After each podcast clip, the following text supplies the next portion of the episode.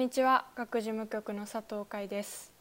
今回は学人だいさんじゅうはちかいの後編をお送りします。クリエイターゲストにはニュートマガジン編集長の平山淳さんをお招きし、じゅう代ゲストのミルさん、響さんとともに対談しています。仕事に関しての質問なんですけど、去年の今頃さんかげつぐらい私神田のフレンチレストランで働かせてもらってたんですよ。へー。でまあ、そこのオーナーの方とすごいご縁があって、で、まあ、最初の東京の緊急事態宣言前に実家に帰ってて、でそこからろくがつぐらいまで実家にいてダラダラしてたんです。何もせず、もうほぼキッチンとベッド の, あの行ったり来たりみたいな感じの生活してて、 で, でもやっぱり自分は東京にいたいって思ってて、でそれでまあ緊急事態宣言明けた後に東京帰ってきて、じゃあ何からしよう、でもまず働かなきゃと思って、まあ、飲食で働かせてもらってて、でその時はもう何も考える暇なくずっとわーって働いてて、でさんかげつぐらいで辞めちゃって、その後になんかこういきなりやることがなくなっちゃってから、仕事、自分にとって仕事って何なんだろうみたいな、働き方って何なんだろうってすごく思うことが多くて、なんか平山さんのこのなんて言うんだろう、まあ、長いライフスパンで見た中での仕事っていう存在はどんな風に捉えられていらっしゃるのかなと思います。うん、仕事ね。仕事っていうのはでも 人, 人生というかさ、いちにちにじゅうよじかんとかいっしゅうかんなのかかんとか、みんな同じ時間を持ってる中で、うん、仕事の定義、まあむずいけどな、まあ、お金を稼ぐ時間だと思うんだよね。うんうんうん、なるほど。その時間で多分そのいちにちじゅうにじかん働いて、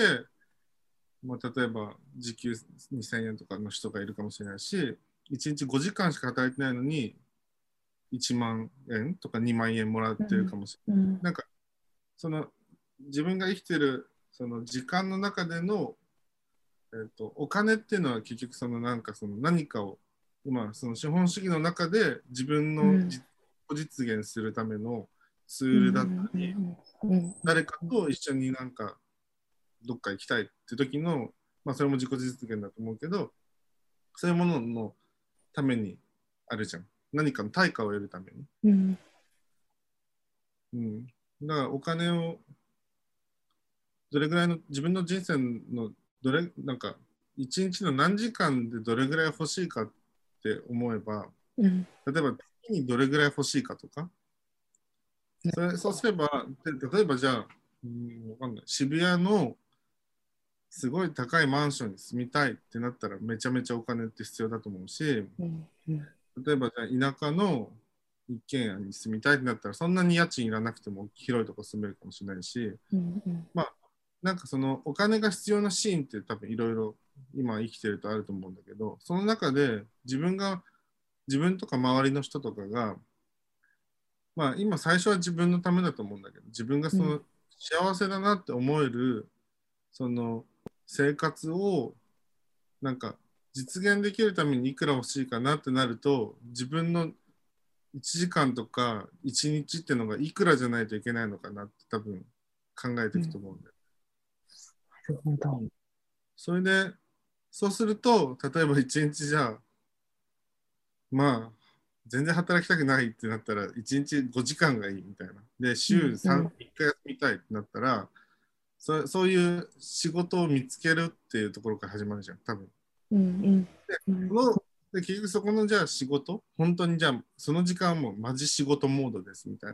な、でそのじゃあ 週, 週休みっかでいちにちごじかんしか働かなくて、そのお金だけで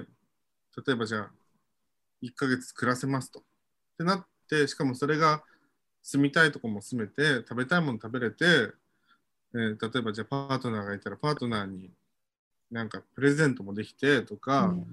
ペットがいたらじゃあその愛犬の餌も変えてとかわかんないけど、なんかそのでも、でも動物と暮らしたいっていうのも一つの自己実現の中じゃん。とか自然と暮らしたいとか、大きなあの家がいいとか、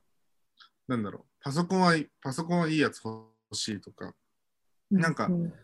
このなんだろうな、生活の中で、なんか仕事と生活っていうのを切り離してない感覚も多分って見えると思うんだけど、かなり切り離し、切り離してる時もあるかな。うんうん、やっぱ仕事は仕事だし、やっぱ自分もお金がないと生きていけないし、うん、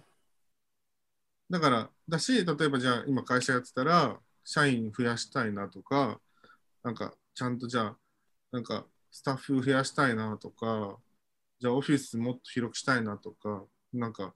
みんなでじゃあおいしいな、おいしいご飯いっぱい食べたいなとか、なんかそういう欲って出てくるじゃん。そうするとこれぐらいの稼ぎじゃダメだなとか、その会社単位とか個人単位で、そうするとなんか、あ、じゃあもっとじゃあニュートってものを成長させようかなとか、ニュート以外のじゃあニュートマガジン以外で何か違うアイディアないかなとかっていうのを日々考えたりして、なんか、うん、なんかそれがそれがまあ本当になんか非人道的なことやってたらよくないと思うけど、それがなんか例えばなんかちゃんなんかそもそもなんだろう、環境とか人権とか、まあ、人権はよくないけど環境に負荷かけてるようなビジネスしかないと思ってて、今の世の中見た時、うん、何かを作ったりとかするってことは絶対にね、その環境に負荷かけてるし、物をさ消費するわけだから、だからなんか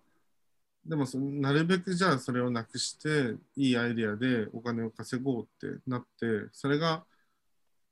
なんかちゃんとじゃあニュートの仲間増やせたりとか、自分が、うん、なんかもうちょっと休めるようになったりとか、うん、とかなんかね、じゃあな例えば大きな家に住みたいとかあんまないけど、大きな家に住んだら、例えばじゃあみんな週末そのコロナの中であんまり飲食店とか行けないから、みんなでじゃあご飯食べる場所ができるねとか、そういうのでもいいわけじゃん。なんか そ, ういうそれをじゃあ実現するためのお金はいくらだろうってなったら、うんまあ、その例えばそれが、まあ、誰かにもらえるお金っていうのは、まあ、そ, そんなないと思うから、まあ、自分で稼ごうってなるんだったら、じゃあそれは仕事っていう時間、うん、あの内容とか時間には換算されるのかなって思うかな。だからそういう考えで結構仕事っていうのは見ているかもしれない。うーん、なるほど。だからなんかその場の、まあもちろんそこまで考える時間がないとか、そうやって、うん、でも多分なんか考え方次第なんじゃないかなと。うんうんうんうん、まあ、うん、な, んなんかそのじゃあ飲食店だけのじゃあバイトだけだと、なんだろう、そんなバイ飲食店のバイトなんてそんなに 都, 都内だったらさ、一人暮らししたら全然ね、うん、贅沢もないし、でもなんかそれに対してじゃあ誰を見て例えばじゃあいい幸せだなと思ってるのかみたいな、その エスエヌエス を見てもっとお金欲しいとか、もっとじゃあこういう生活がいいとかって思ってるのか、だからもっとじゃあ違う仕事をしたいのか、なんか自分の中の幸せがこうだからこういう金額を毎月欲しくてこういう仕事をしたいとかなのか、なんか そ, そうなってくるとなんかそのど誰と比較してるのかっていうのも結構大事かなって、うんうんうん、多分基準は自分でいいんじゃないかなと思うんだよね。なんか自分がなんかどれが幸せかっていう、そ誰が羨ましいからこうなりたいとかってなってくると結構仕事っていう手前の問題かなって思う。なんか、うん、なるほど、確かに、うん、確かになんかこうあのーそのなんて言うんだろう、ゆくゆくはその仕事仕事をしてて何で働きたいかって考えた時に、まあ、自分の好きなことでそれに経済的な面が伴っていければいいなってすごく思ってるんですけど、でも自分は今の時点ではこれといって好きなことはあるけど、もう一歩踏み出した興味があること、興味があってやってみたいことっていうのがなかなかなくて、好きだけどいざこれをもう一歩踏み込んでやってみたら、いや別に好きだけどこれ興味なかったみたいなことがすごい多いんですよ。そこの見極めってこうどうさどんな風にしていけばいいのかなみたいな。なんかそれは俺とすごい近いかも、似てるかもしれない。なんか俺も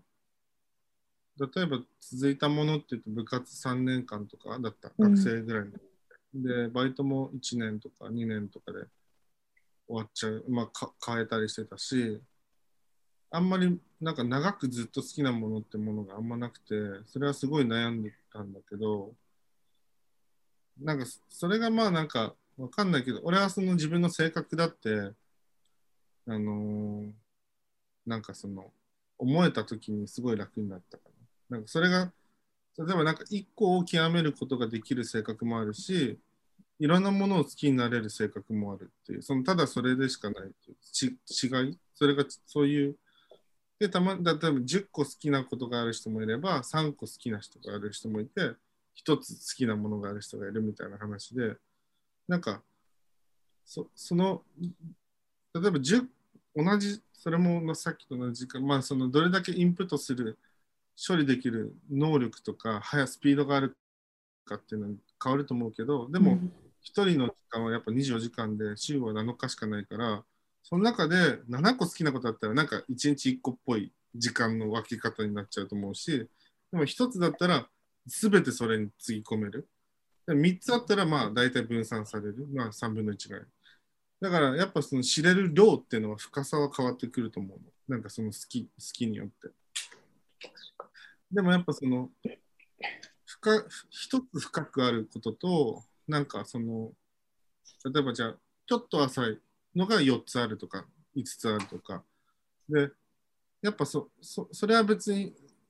なんか社会に出てみるとそういう感じなわけよ。あ、この人はこれすごい突き詰めたんだなって言うけど、うん、他のこと全然知らなかったりとか全く。だからなんかでもそういうプロフェッショナルみたいな人たちといろんなものが好きな人たちが世の中に混在して、なんかコミュニケーションって潤滑に行くんだなって俺は思うのね。なんかその何か A というものを突き詰めてる人と B というものを突き詰めてる人がふたりで話しても多分あんまりなんか噛み合う時もあると思うけど、でも A と B を知ってる人が真ん中にいた方がなんかそのさんにんで楽しく会話できそうな感じっていうイメージだから、そういうなんかなんだろうね、続かなくてもいろんなことを知れたりいろんな世界を知れたりするから、そこまでなんか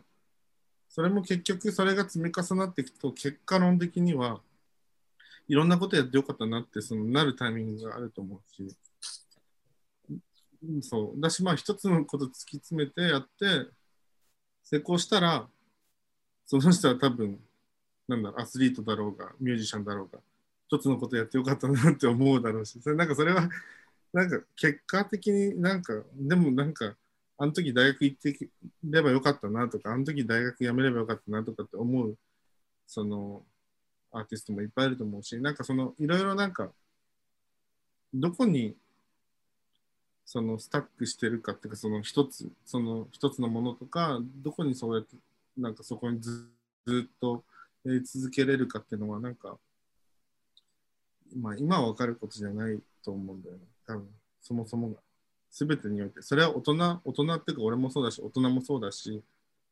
おじいちゃんおばあちゃんもそうかもしれないし、なんかこその Z 世代とかそのじゅう代とか関係ない話かなと。みんながそのよ予想できない中で生きてるというか、これをやっとくべきなのかとか今転職すべきかとか、みんな多分悩んでると思うし、同世代とかさ、なんか起業すべきかとか、なんか大学って行くべきかとか、常になんか選択って迫ら、迫られてるし、それが正解か分かんないっていうか、でもなんかそれが正解か正解っぽいっていうのをその予想するためにいろんな情報を得たりとか、いろんな人の話を聞いたりとか、うん、その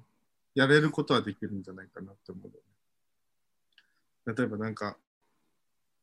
なんかなんだろう、ミュージシャンとして成功したいとなった時に、周りには全然大学行ってないくて成功してる大人とかそのお話、まあ、本読んだりとかっていうのを知ってれば、それが自信になるじゃん。行かなくてもできる人たちがいっぱいいるんだって。そのなんか一つのファク、ファクトっていうものを持ってることが、なんかその自分のその選択の時の要素になると思うから、なんかそういうものを拾い集め常に拾い集めたら、何か選択が迫られた時に、なんだろう、こっちの方がいいんじゃないかなとか、なんかそのっていう、そのどっちっぽいっていう感覚が分かるんじゃないかなって思うんだよね。かなと思う。なるほど。面白い。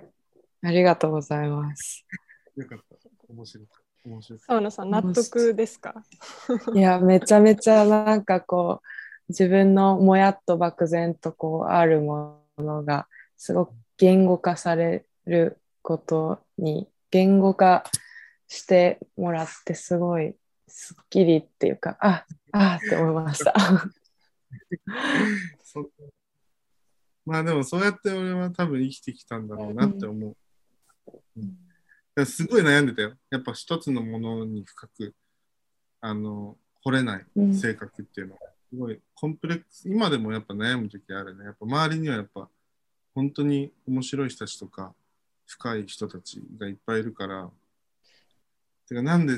音楽習わせなかったのとか親に思う時あるし、なんで本読ませなかったのとか。全然俺本読めなくて、その活字が全然読めない人間で、うん、こういう仕事やってんだけど、やっぱなんか、うん、やっぱそうやって過去を悔やむことはあるけど、うん、なんか過去を悔やんでもね、今のなんだろう、スキルがスキルが上がるわけじゃないから、うん、今できることとか、今自分のキャラクターでできることとか、今自分のスキルでできることとか、そういうことを常に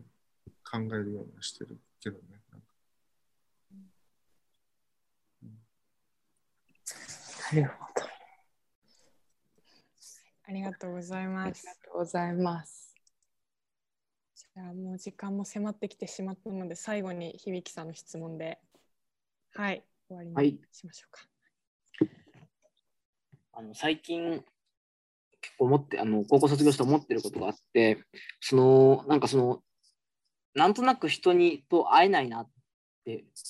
なんとなくっていう理由じゃ人と会えなくなっているなっていうふうに感じて、例えば自分こういうこと考えていて、だからこういうこと知りたくて会いたいんですだったりだったら会えると思うんですけど、なんかそういうんでなかなか会えないなっていうふうに感じていて、皆さん忙しそれが理由は何だか分かんないんですけど、その忙しそうだったり、忙しいからその方の時間を取るのは失礼だって思って、それで、まあ、そういう声をかけられなかったりとかどんどんなっていって、それで人と話せねえじゃん、人と話せないなっていうようなことをすごい思って、それに対してすごいなんかその苦しく感じてるんですよね。なんかその自分、目的を持ってない自分とか、なんで自分はそのこういうことをやりたいですって思えてないんだろうとかっていうふうに思って、そういうなんか自分に苛立ちを感じたりとかっていうことがあるんですけど、なんかそのそういうなんだろうことにどう抗っていけばいいですかというか、そういうなんか自分とか現実とかとどう抗っていけばいいんだろうっていうふうに思ってるんですけど、ね、どう思いますか？そうだね。なんかそのなんとなく人に会うっていうの、すべてをちゃんと人と会えばいいんじゃないかなと。なんか、なんとなく人に会うってなると、まあそういうことも全然あると思うけど、なんかなんとなくの中にもその人のそのたまたまなんか超つまんなそうな飲み会誘われたっていう感じも、なんか俺なんか何でも行くタイプの人だから、でもなんかなんとなく誘われても、そこにすごいひらめきとか発見とか、なんかやっぱ失敗したなっていう、まあ失敗したなっていう発見でもいいと思うんだよね。なんかそのだからなんとなく人に会う中にも、なんか俺はなんだろう、すごい大事な学びとか大事な会話が行われると思ってて、だから全てのなんだろう、人に会うときになんかまあでもそれは身構えて、なんか多分これは多分響くんの多分性格で、多分ちゃんとしないと人に誘っちゃいけないっていう、多分でもそれは俺はもちろんそうだと思う。やっぱでもそれはでもそのその気の持ちようというかっていうのは、それはなんとなく会う人にも必要な持ちようかなって思う。なんかちゃんと会おうっていう、そのなんかリスペクトしようとか、なんか相手の時間を奪っているんじゃないかとか、なんかそれはなんかなんとなく会う人にも必要ななんか気持ちなのかなって思う思った。だからそこまでなんか間違ってないなって思うし、俺はなんだろうね。でも常にそういう気持ちで人に会っていれば、なんだろう、たまたまなんとなく会った人とでもちゃんとリスペクトして、その相手の時間を奪っちゃってるかもしれないけど、全然こいつと気が合わないかもしれないけど、そのなんだろう、結構意外と話あったなとか、なんかそのさっきの話じゃないけど、この人とは気が合わないだろうなっていう期待っていうのは、その中のなんか自分の中に今までの蓄積の中での判断だと思うんだけど、それでその人とお別れするときにやっぱそうだったっていうのは、結構あ俺のなんか経験って間違ってなかったんだっていう自信になるじゃん。だからなんかそれはそれでそういう時間も大事だから、そうなると次になんか例えばさんこぐらい誘いが来たときに、どれが一番自分にとって学びがあるかなっていうののまた選択の選択が出てきて、これは多分一番なんだろうあのなんまあみっつとかあったらどれかに行かなきゃいけないってなった時に、でもなんかそれでなんとなく会う、この人だったらなんとなく会うんだなとか、この人はすごい会ってみたかったなとか、この人はなんかどうだなってなって、まあなんかいやこの人会ってみたかったっていうのに、まあそれ行けばいいと思うし、なんかその中のまた判断の蓄積がそのされていくと思うから、そもそもだから今響君が言ってくれたなんとなく会う人とでも、そのちゃんと目的を目的っていうのはなんかアジェンダみたいのって常にないと思うし、会話にはなんか あ, あることもあるけど、なんだろう、すごい偉い人とかすごい忙しい人とか会うときにアジェンダがないといけないっていうルールはないと思うし、別になんかなんかアジェンダがないと会ってくれないって、なんか政治家ぐらいじゃない、わかんないけど政治家とかわかんないけど、まあそんな人とそんな合わない合わないっていうか、うん、なんか偉い人と偉いっていうかすごい経験してる人とかすごい人ほどそんなに気にしてないと思う、アジェンダとか、その子が何やってんだろうとか、そういうなんかその人がなんかその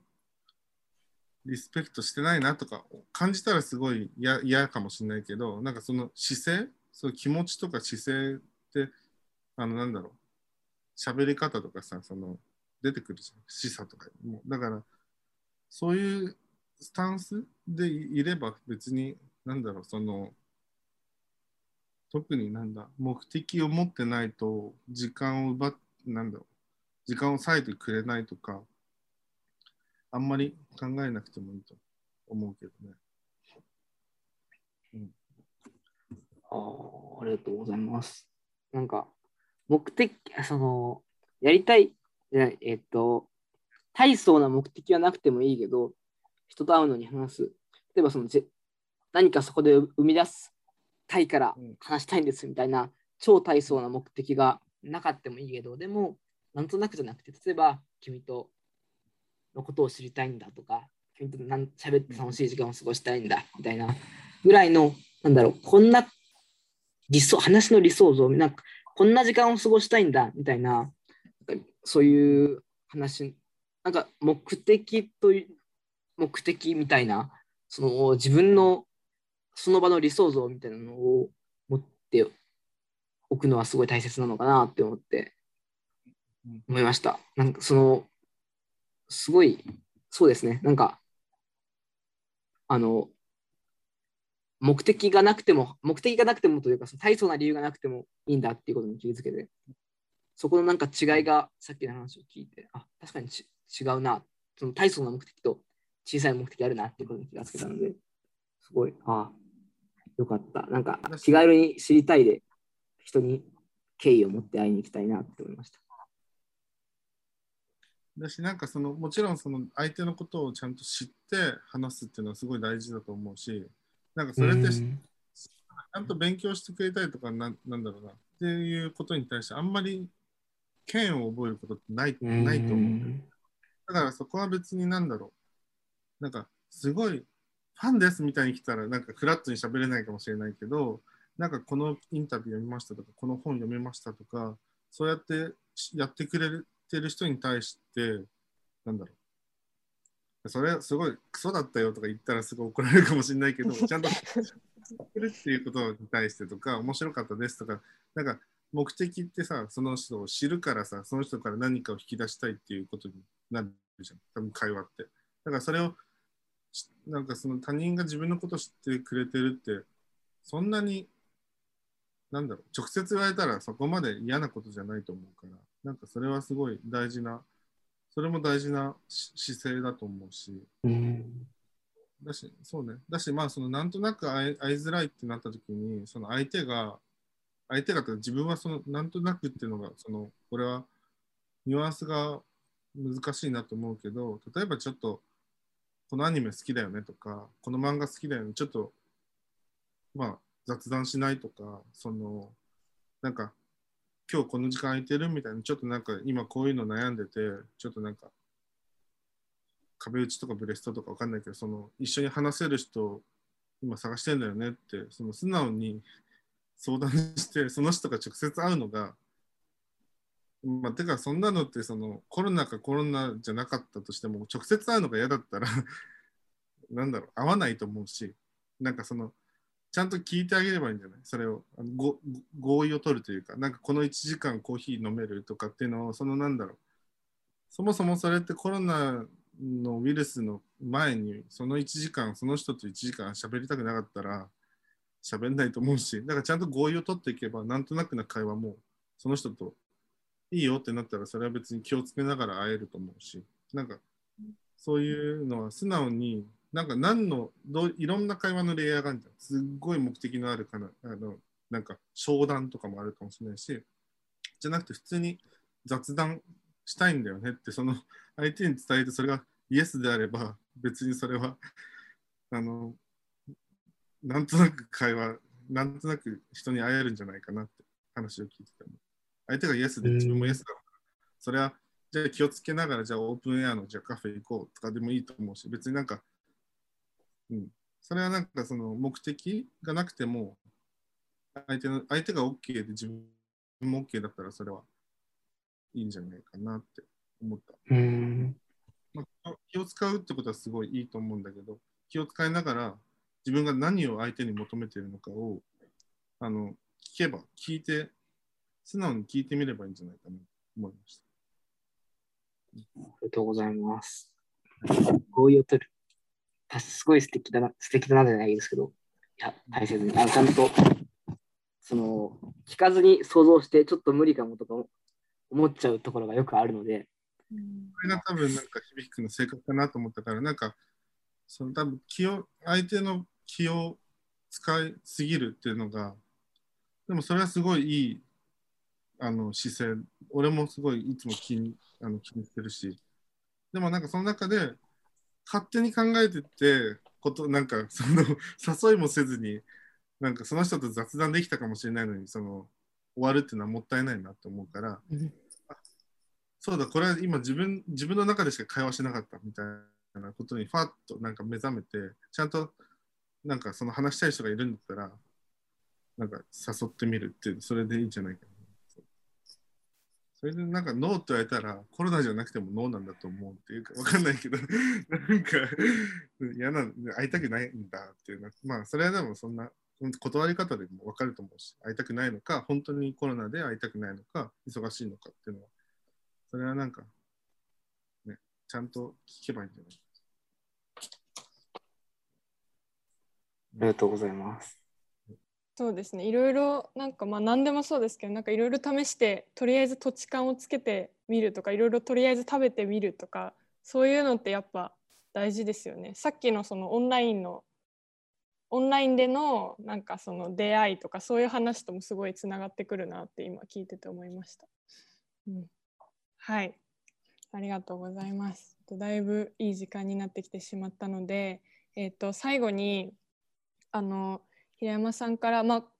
今回あの対談の中でもいろいろメッセージをね、まあ、あのじゅう代ゲストのお二人に対していただいたと思うんですけど、あのこのポッドキャストを聞いてくれてるリスナーの方へもあの最後の、まあ、総括的に一言メッセージをいただいてもいいでしょうか。はい、そうですね、なんかむずいけど、なんかまあ多分自分に言えることは多分なんだろう、あんまりそのやりたいこととかがないない人とか、好きなこと自分で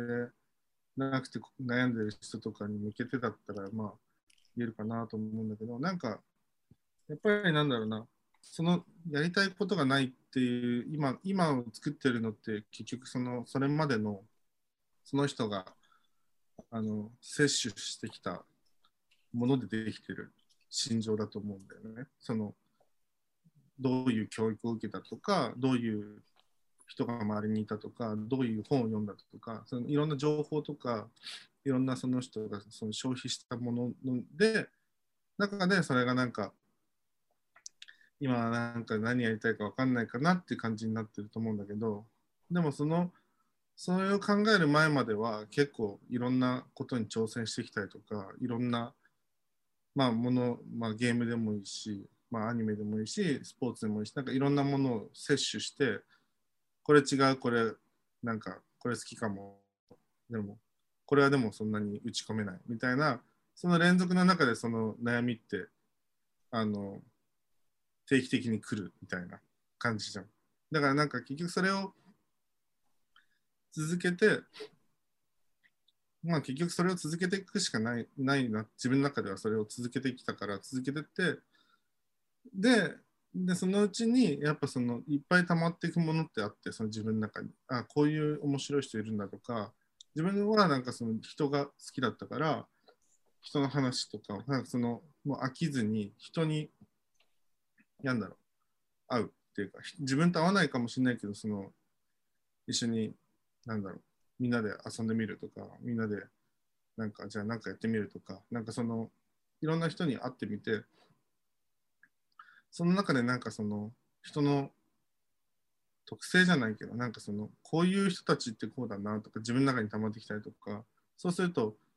みんながまあその中でなんだろう、みんながそのみんな面白いと思っちゃうから、俺はなんかそのなんかそどこにいてもなんか楽しめる人間になれたっていうのは一つなんかラッキーだったなって思うから、うん、なんかそういうまあそれは本が好きだったら本を読み続けてもいいと思うし、なんか一つのジャンル読めないんだったらいろんなジャンルを読めばいいと思うし、なんかその情報とか、その出会う人とか、なんかその自分がそれをそれこそ使った時間とかによってその未来の自分もまた出来上がっていくと思うので、そういう悩みが今ある人はまあ、何もしなくてもいいと思うんだけど、何もしないっていう時間も結構その後に役立つというか、結構、うん、なんかその考えない時間とかもすごい自分はすごい大事だし、なんか考えれない時もあるじゃん。やっぱそのなんかもう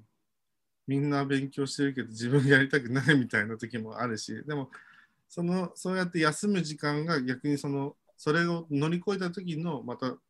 モチベーションになったりとか、休めたから次ち違うことができるとかもあると思うし、だからなんか全てに全てのなんかその積み重ねなんだなとかって、あとはなんかなるべくその自分がなんだろうな、選択していないものもあの選んでみるっていうのも、まあこれは響くんともさっきちょっと話したけど、なんか誘われたら行ってみるとか、自分が見ないような映画に誘われても見てみるとか、なんかそういうなんかランダムにしてみると、やっぱ嫌いだったみたいなこととか、やっぱ好きかもとかっていうのが出てくる、その一つまたそのしらみつぶしじゃないけど、いろんなずっといろんな体験がその蓄積だと思うので、なんかなのでなんかその自分が選ばないものもその選んでみるみたいなのはなんか伝えたらいいのかな、わかんない、そんなに大きなことじゃないかもしれないけど、そういう偶然なことに身を任せてみるっていうのもいいんじゃないかなと思います。はい、ありがとうございます。はい、ありがとうございました。えー、っと本日はクリエイターゲストにニュートマガジン編集長の平山淳さんを、じゅう代ゲストにミルさんと響さんをお招きしました。ありがとうございました。ありがとうございました。ありがとうございました。ありがとうございました。今回も前編に引き続き、クリエイターゲストにはニュートマガジン編集長の平山淳さんをお招きし、じゅう代ゲストのミルさん、響さんとともに対談していきました。じゅう代の時のエピソードや仕事のあり方、好きなこととの向き合い方など、じゅう代ゲストの等身大の質問を通して、平山さん自身の生き方に触れることのできた今回。いろんな経験を蓄積していくと、自分が面白がれる範囲がどんどん広がっていく。自分が普段選択しないようなことに飛び込んでみたり、偶然に身を任せることも大切なんじゃないかな。平山さんからはそんなメッセージもいただきながら、今回の学人は、自分の現在の悩みやモヤモヤに対して少し前向きになれるような、そんなキーワードにあふれた対談でした。